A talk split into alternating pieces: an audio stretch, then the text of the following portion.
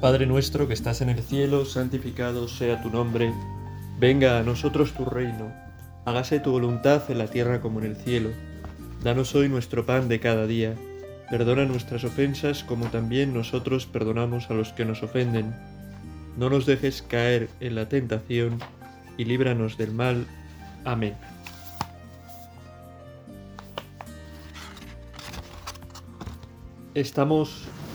Vivimos en un mundo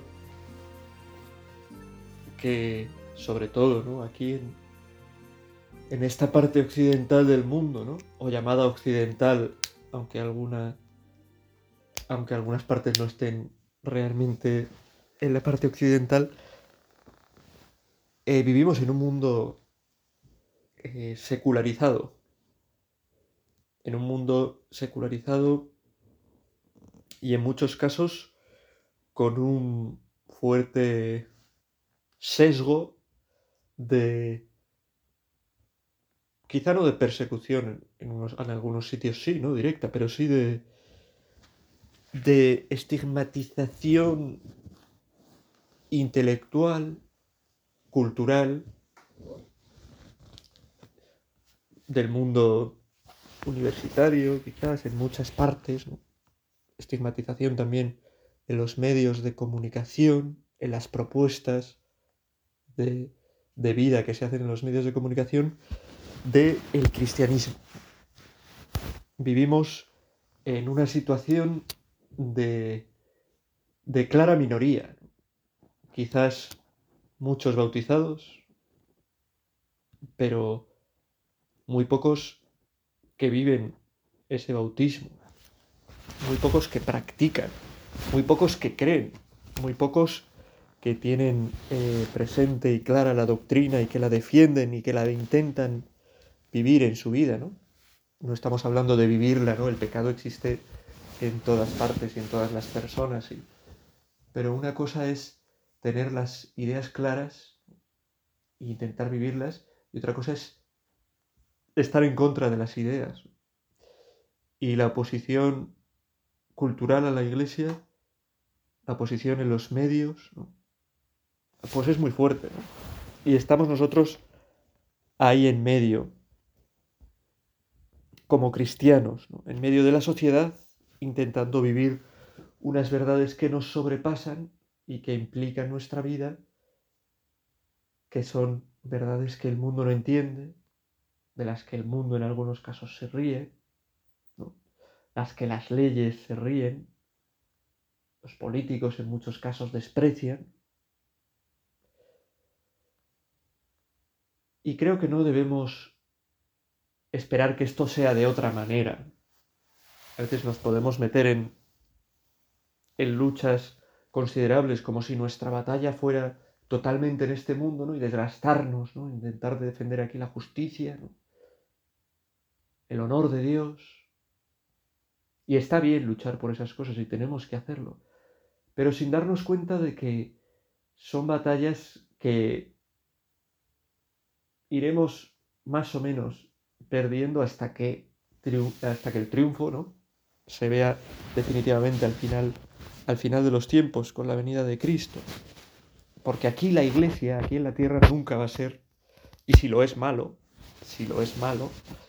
nunca va a ser aplaudida, ¿no? Nunca va a ser totalmente reconocida el mensaje que lleva, ¿no?, el mensaje del Evangelio como el mensaje verdadero. Nunca van a ser, pues, las propuestas cristianas miradas como las propuestas verdaderas y válidas para el mundo. Aquí no. Sí, se demostrará su verdad, y así lo creemos, al final de los tiempos, cuando venga Cristo con poder, ¿no?, y ya no quepa duda de dónde está la verdad, de quién es la verdad. Entonces se verá, pero por ahora nos viene bien recordar palabras de Jesús en el Evangelio que son muy claras, ¿no?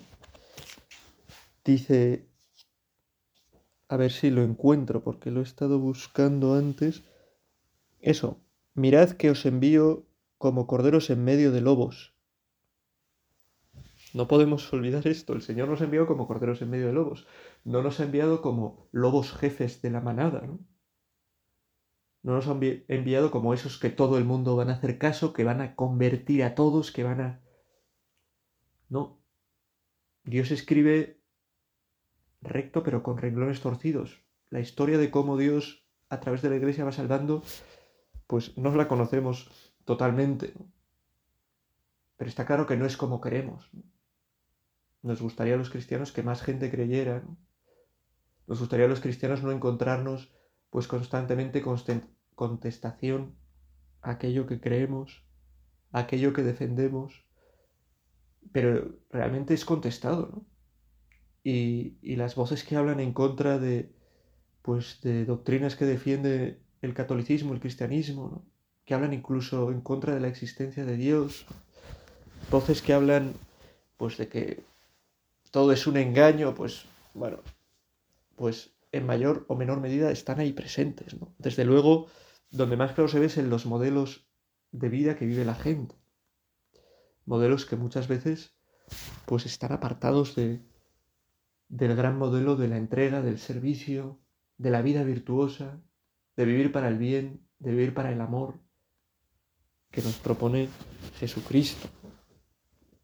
Piénsalo, mira a tu alrededor, piensa en los modelos pues de vida de tus amigos, de la gente que conoces, piensa en cómo duele, ¿no? Cómo hace daño incluso, pues más, quizás, pues gente que ha sido de iglesia, que ha estado en la iglesia, y que se ha alejado, se ha perdido, ¿no? A uno le hace cuestionarse esto, pues su propia fe, sus propias creencias, ¿no? Y a mí no me pasará lo mismo. Yo quizá no estoy también viviendo en un engaño del que acabaré dándome cuenta, ¿no? Deslumbrado por las luces de este mundo, por el pensamiento de este mundo, por las verdades que este mundo defiende. Estamos como corderos en medio de lobos. No es raro que en este evangelio Jesús diga, después de decir que nos envía como corderos en medio de lobos, no llevéis bolsas, ni alforja, ni sandalias, no saludéis a nadie por el camino. Es una llamada a confiar en Él, ¿no? Realmente, ¿dónde tenemos puestos nosotros nuestra confianza? En Cristo, que pasa Él mismo por haber sido rechazado, por haber sido despreciado, abandonado, crucificado. ¿O tenemos nuestra esperanza puesta en otras cosas? ¿Nos damos cuenta de que somos corderos en medio de lobos o no, no? ¿Cómo podemos perseverar en la verdad del Evangelio, en esta sociedad en la que vivimos, en este mundo, en unos ambientes incrédulos como en los que nos movemos tantas veces? Pienso en la juventud, pienso en una juventud que... Bueno, hay jóvenes cerca de la iglesia, pero una gran mayoría está lejos de la iglesia. Una gran mayoría no entiende las formas de vida que propone la iglesia. Una gran mayoría no entiende qué sentido tiene, por ejemplo, que haya que esperar hasta el matrimonio para tener relaciones sexuales. Una gran mayoría no entiende, pues, que haya que intentar, vivir unas vidas sobrias, ¿no? No dejarse llevar por el desenfreno, por el consumo. Una gran mayoría está desconcertada. Nosotros nos vamos a preguntar esto. ¿Cómo podemos vivir nuestra fe, defender nuestra fe, llevar la verdad que Cristo deposita en nosotros, que somos iglesia, para llevarla, para transmitirla, sin dejar que esos lobos, ¿no?, nos coman, ¿no? Sin perdernos, sin perder nosotros la fe, que es una posibilidad que está ahí, que no podemos dejar de tener presente, ¿no? Porque no somos superhéroes, ¿no? ¿Cómo podemos hacer esto? ¿Cómo podemos ser luz y sal? ¿Cómo podemos ser levadura en la masa de la sociedad de verdad, en medio de una sociedad que no cree, que nos pone a prueba?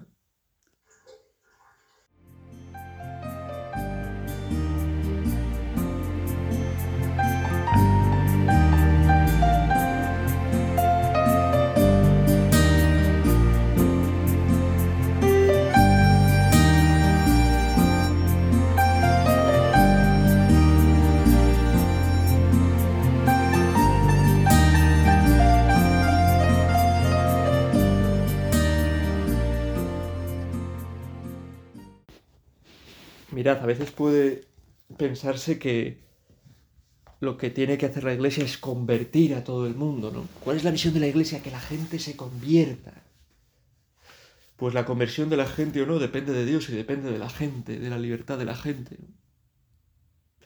Yo diría que la misión de la Iglesia en medio de este mundo tiene que ser no dejar de defender la verdad.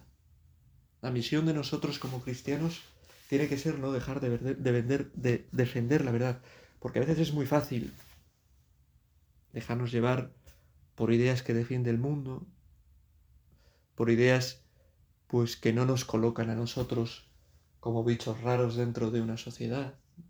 Dejarnos llevar porque, bueno, como lo hace la mayoría, aunque yo sé que no está bien, pues voy a mostrarme como a favor, ¿no? Hay que querer a todo el mundo, ¿no? Y en todas las circunstancias, pero no podemos dejar de cumplir esa misión, porque lo que salva a los hombres, lo que hace que la Iglesia sea sacramento universal de salvación para los hombres, sacramento a través del que llega la salvación de Dios a los hombres, es que la Iglesia defienda la verdad. Porque la verdad es como ese agua del mar, que llega a las heridas a través de las olas. Imagínate que tienes unas heridas, pues no sé, la pierna o lo que sea, y te llega ese agua del mar que te escuece en las heridas, pero que a la vez te las está limpiando y te las está sanando y cicatrizando, ¿no? Que nadie me haga mucho caso porque tampoco soy médico, y quizás si vas con unas heridas al mar, pues puedes cogerte una infección tremenda, ¿no? Pero ese agua salada que purifica, que limpia, aunque duele y escuece. Y la Iglesia lleva el Evangelio a la sociedad cuando no tiene miedo a defender la verdad, aunque duela y escueza, y aunque como consecuencia de eso pues haya gente que se retire, que no se acerque. Tenemos que ser amables siempre con todo el mundo, pero no hay mayor amabilidad para la gente, no hay mayor bien que podemos hacer a la gente que el no claudicar en defender la verdad. Sobre todo cuando la verdad es lo que realmente, como dice también el Señor en los Evangelios, es capaz de hacernos libres. No tenemos que tener miedo a los que piensan diferente. No tenemos que tener miedo a que puedan vencernos en una lucha argumental. Bueno, pues habrá gente que defienda mejor las ideas y gente que lo haga peor. No se trata de una discusión de carácter intelectual, ¿no?, sobre las ideas. Se trata de confiar en el Señor, como ya he dicho, de tener gran confianza en el Señor y de defender siempre con una sonrisa, ¿no?, siempre con alegría, la verdad. Siempre intentando acercarla a la gente, que pueda entenderse, que no resulte muy dura. La verdad, lo dice San Pablo en la carta a los Corintios, es un tesoro que llevamos en vasijas de barro que somos nosotros. La grandeza que tiene que conocer el mundo, la sociedad, no somos nosotros, ¿no?, que seremos más o menos listos, más o menos guapos, más o menos fuertes, más o menos... Lo que tiene que conocer el mundo que puede salvarles es la verdad.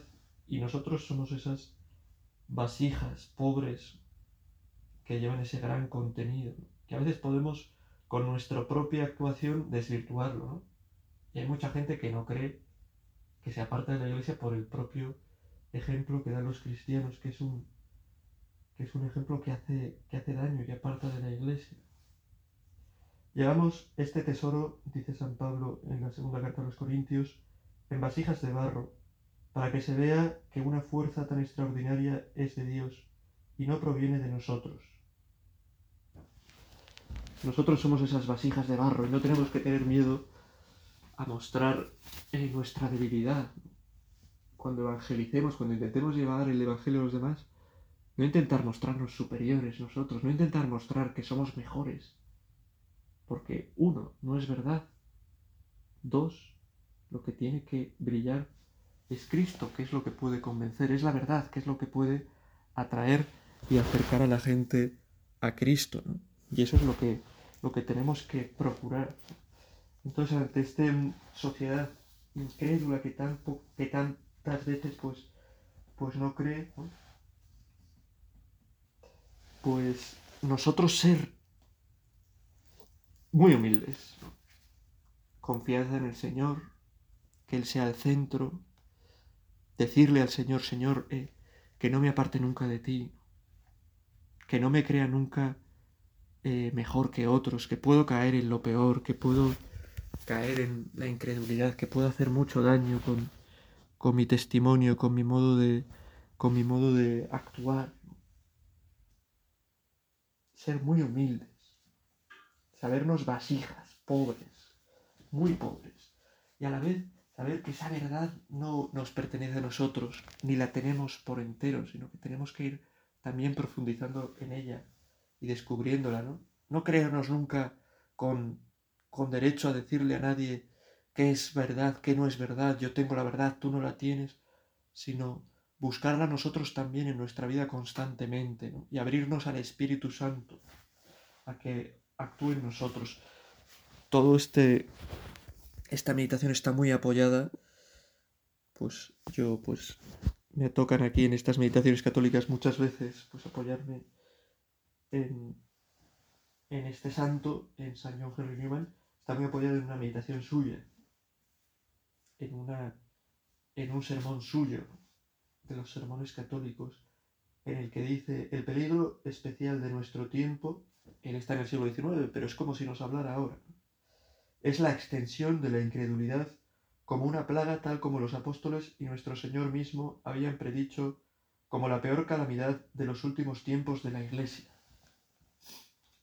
La incredulidad se extiende. Fijaos, yo suelo ir a un colegio a dar clases, a dar pláticas como sacerdote, que es un colegio de la Iglesia, un colegio católico, y me sorprendo hasta qué punto los jóvenes, los chavales, los adolescentes, tienen una mentalidad muy mundana. Les cuesta creer en Dios, les cuesta que se hable de posturas como la defensa de la vida a ultranza, contra cualquier forma de aborto, de eutanasia, de atentado contra el derecho a la vida de las personas. Les cuesta que se les hable de matrimonio, de familia. Les cuesta que se les hable de la importancia de la oración, de buscar a Dios, de dejarse tocar por Cristo, porque todo lo que ellos reciben, lo reciben por medio de las redes sociales, de la televisión. Son mensajes contra todo esto. Mensajes errados y además muy pobres muchas veces. ¿Por qué no creéis en Dios? ¿Por qué no crees en Dios? Porque ¿cómo va a existir algo así si la ciencia ha mostrado que no existe? Bueno, en fin. ¿Sabes algo de ciencia? No. Ah, vale. ¿Sabrías explicarme, por ejemplo, en ese caso, si Dios no existe, cómo es posible pasar en algún momento de que no exista nada a que de repente haya algo, sin recurrir a cierta magia, cierto azar, ¿no?, que en el fondo estaría encubriendo algo divino y misterioso? No. Se quedan totalmente, claro, es que no les han hecho pensar, han hecho que asuman unos principios sin pararse a pensar y sin pensar la poca racionalidad que quizás hay en esos principios. Nosotros pedimos en esta meditación al Señor que nosotros seamos muy humildes y que cuidemos nuestra formación, nuestra preparación, para poder dar razón de nuestra fe y para que ésta crezca también en nuestra vida y en nuestro corazón.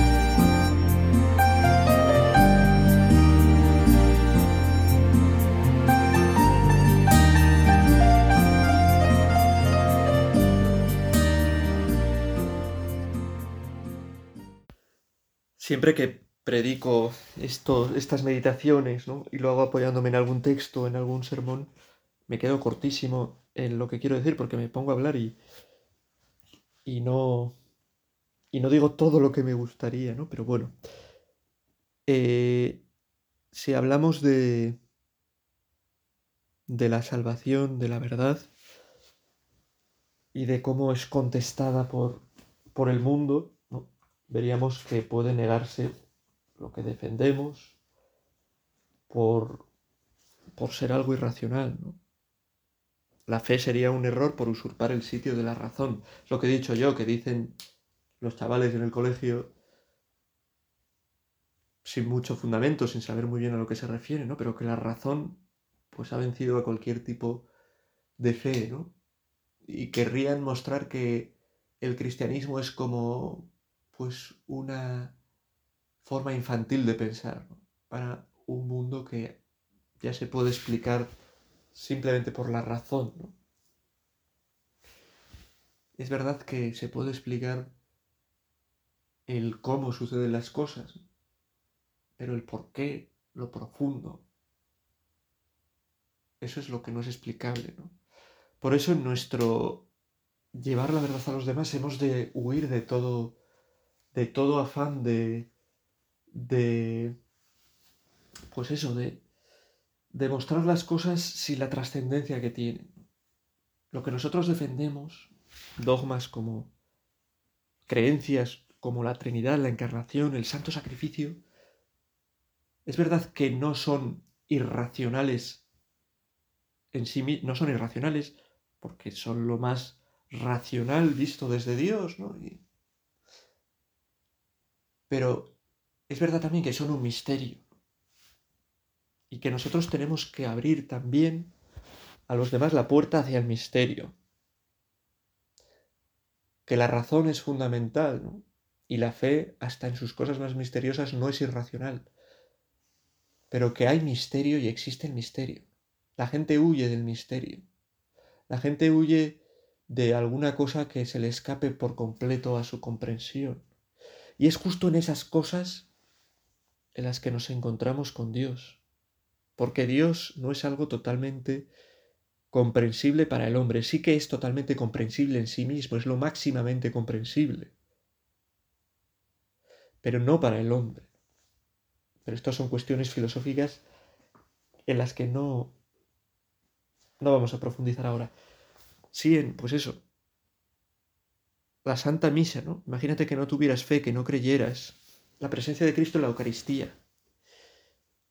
Pues alguien que no cree nada, ¿no?, que ve a alguien que se arrodille ante un trozo de pan, que coloca un trozo de pan en algo, ¿no?, en algo, pues, hermoso o dorado, y pasa un rato delante de... Pues para algo es algo increíble, ¿no?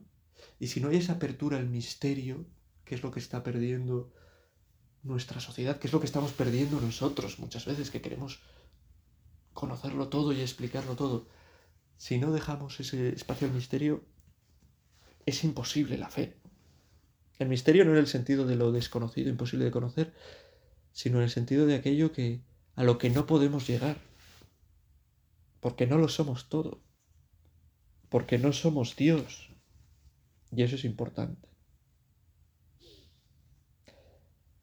Para poder defender y llevar esta verdad que recibimos del Evangelio, que es nuestra fe, en esas vasijas de barro que somos nosotros, necesitamos defender siempre una gran libertad para la Iglesia.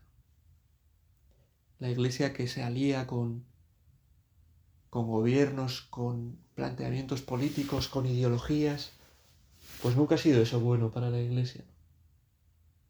Nosotros tenemos que alejarnos, ¿no?, y pedir para la Iglesia auténtica libertad, para poder decir lo que creemos sin vernos coaccionados por ninguna parte. Es muy importante la libertad para la Iglesia en este terreno, en el de la evangelización, y luchar por ella, ¿no? Dice Newman, la religión católica, cuando se desarrolla libremente, siempre será una fuerza en un país. La religión católica, cuando se desarrolla en libertad, cuando no se ata a formas de pensar, siempre será una fuerza para un país. Si nuestra fe es una fe que depende del pensamiento, de la ideología, de un momento, de una realidad, entonces dejará de ser una fe que salva, una fe que busca la verdad, una fe que cura, que libera al hombre.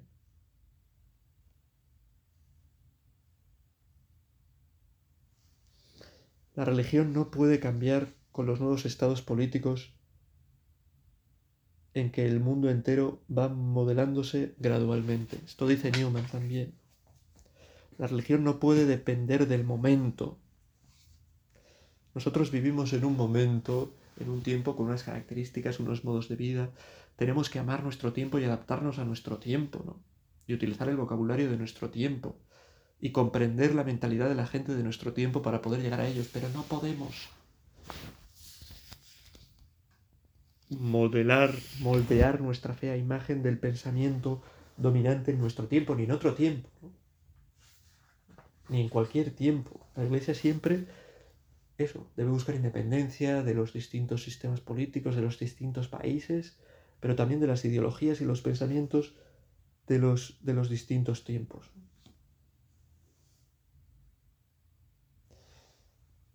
Newman, en su sermón, y con esto ya voy a ir acabando, que habla sobre todas estas cosas, pone pues varios puntos a luchar para poder ser testigos valientes del Evangelio en el tiempo que vivimos, ¿no? Para poder ser esos corderos en medio de lobos, pero que no se echan para atrás, que defienden la verdad, que son humildes, que son sencillos. El primero, pedir mucha fe. Estar convencidos de que todo depende del Señor, ¿no? Hacer lo que decía San Ignacio, ¿no? Actúa como si todo dependiera de ti, pero sabiendo que todo depende de Dios. Pedir fe, pedir al Señor que nos ayude. El segundo, darnos cuenta, ya lo he dicho antes, que estamos a merced del juicio de otros, por nuestra conducta, por el modo en el que actuamos, que predicamos mucho más con el modo en el que vivimos que con lo que decimos. Que lo que mueve mucho es el ejemplo de la gente. Y nos haremos creíbles si vivimos lo que predicamos. Todos somos iglesia, ¿no? Y si saben que somos católicos, nos van a mirar con lupa, a ver cómo actuamos. Ah, mucho decís que hay que ayudar a los pobres y fíjate qué coche te has echado, ¿eh? Ah, mucho decís que hay que decir la verdad, pero fíjate cómo mientes, ¿no? Mucho decís que hay que ser honestos y mira el dinero que te has llevado que no era tuyo. Las falsedades, los ataques, contienen siempre algo de verdad. Otra cosa importante que dice Newman, es muy importante la formación, ¿no? Un conocimiento notable, preciso y completo de la teología católica. Esta, aunque no es polemista, es la mejor arma en la polémica. Dice, después de una vida santa. También es importante, ¿no? Una vida santa, intentar llevar una vida ordenada. Formación, ¿no? Conocimiento. ¿Por qué? Porque el mundo está lleno de dudas e incertidumbres y también de doctrinas inconsistentes. Si tenemos una formación, si leemos la Biblia, el catecismo, eso nos ayudará a defender nuestra fe. Y por último, dice Newman una cosa muy importante para vivir en este mundo, ¿no? Llevando la verdad en esas vasijas de barros que somos nosotros, ¿no? Sin perder nuestra fe, que es la importancia de adquirir la costumbre, debemos adquirir la costumbre, dice, de sentir que estamos en la presencia de Dios, que ve lo que hacemos. Debemos sentir gusto de que sea así, amor ante el hecho de saberlo, placer en la reflexión, tú Dios me ves. Importancia de la presencia de Dios, de vivir en su presencia para darnos cuenta de que Él es el que lo mueve todo, ¿no? De que llevamos su verdad, que somos frágiles, para no perder el pie y dejarnos llevar por la mentalidad de un tiempo, de un lugar, por una vida más fácil, más sencilla. Somos corderos en medio de lobos, es verdad, pero si tenemos esa presencia de Dios, que Dios nos ve, que nos lleva, seremos corderos mucho más fuertes que cualquier lobo.